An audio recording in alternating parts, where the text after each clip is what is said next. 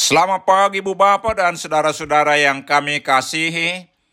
Kami dari Yayasan Badan Kerjasama Marturia mengucapkan selamat beraktivitas hari ini di dalam penyertaan Tuhan kita Yesus Kristus.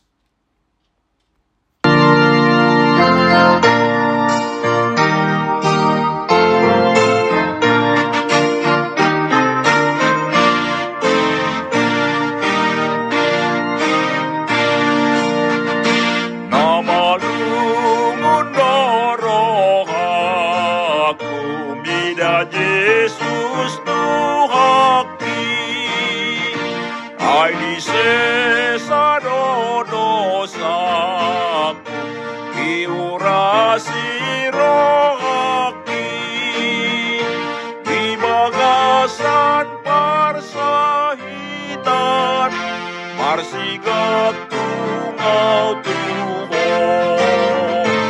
홀로도 망이 웃던 반옥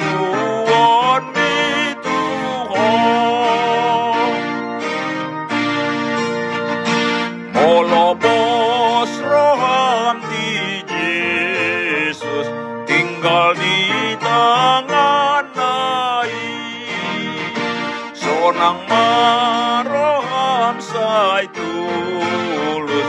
Dohu sinak tapi. Jadi sai togi honon na omusel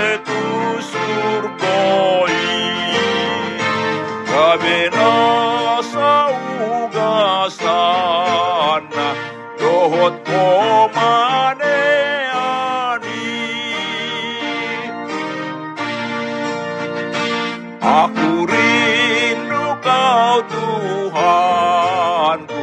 Yesus juru selamatku. Kau telah menebus dosaku. Kau kuduskan hatiku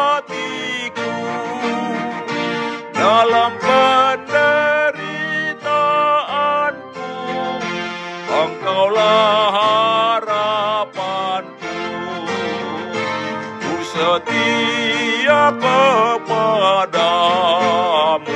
Aku turut firmanmu.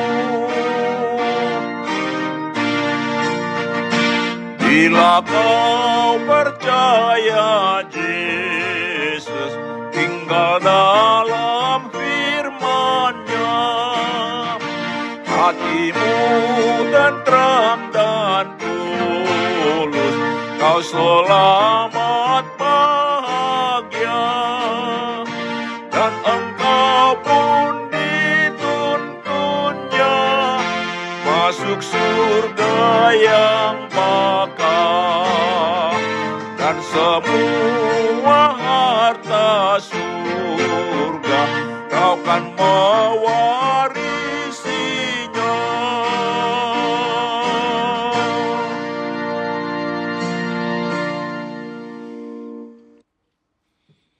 Mari kita berdoa.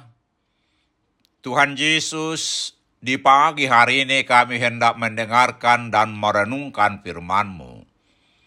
Berikan kepada kami hikmat dan pengertian untuk memahami firman-Mu, dan tolong kami Tuhan untuk melakukan firman-Mu dalam kehidupan kami. Amin. Saudara-saudara yang dikasihi Tuhan Yesus, firman Tuhan untuk kita renungkan di pagi hari ini terambil dari 2 Korintus 4 ayat 8 dengan tema Tuhan menyertai kita dalam segala hal, demikian firman Tuhan. Dalam segala hal kami ditindas namun tidak terjepit, kami habis akal namun tidak putus asa. Saudara-saudara yang dikasihi Tuhan Yesus, topik renungan di minggu ke-10 sesudah Trinitatis ini ialah ibadah yang berkenan kepada Tuhan. Tuhan meminta umatnya untuk beribadah kepadanya atas semua yang sudah diperbuat Tuhan kepada mereka. beribadah kepada Tuhan dengan memuji Tuhan, memuliakan namanya dengan melakukan perintahnya.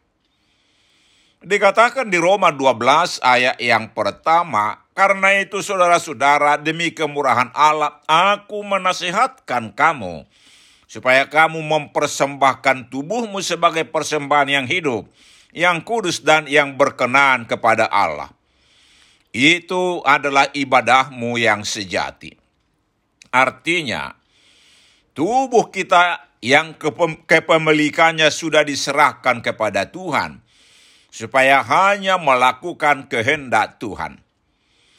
Selanjutnya dikatakan di Yakobus 1 ayat 27, ibadah yang murni dan tak bercacat di hadapan Allah, Bapa kita, ialah mengunjungi yatim piatu dan janda-janda dalam kesusahan mereka, dan menjaga supaya diri sendiri tidak dicemarkan oleh dunia. Artinya, peduli kepada orang-orang yang kecil lemah yang memerlukan perhatian dan pertolongan.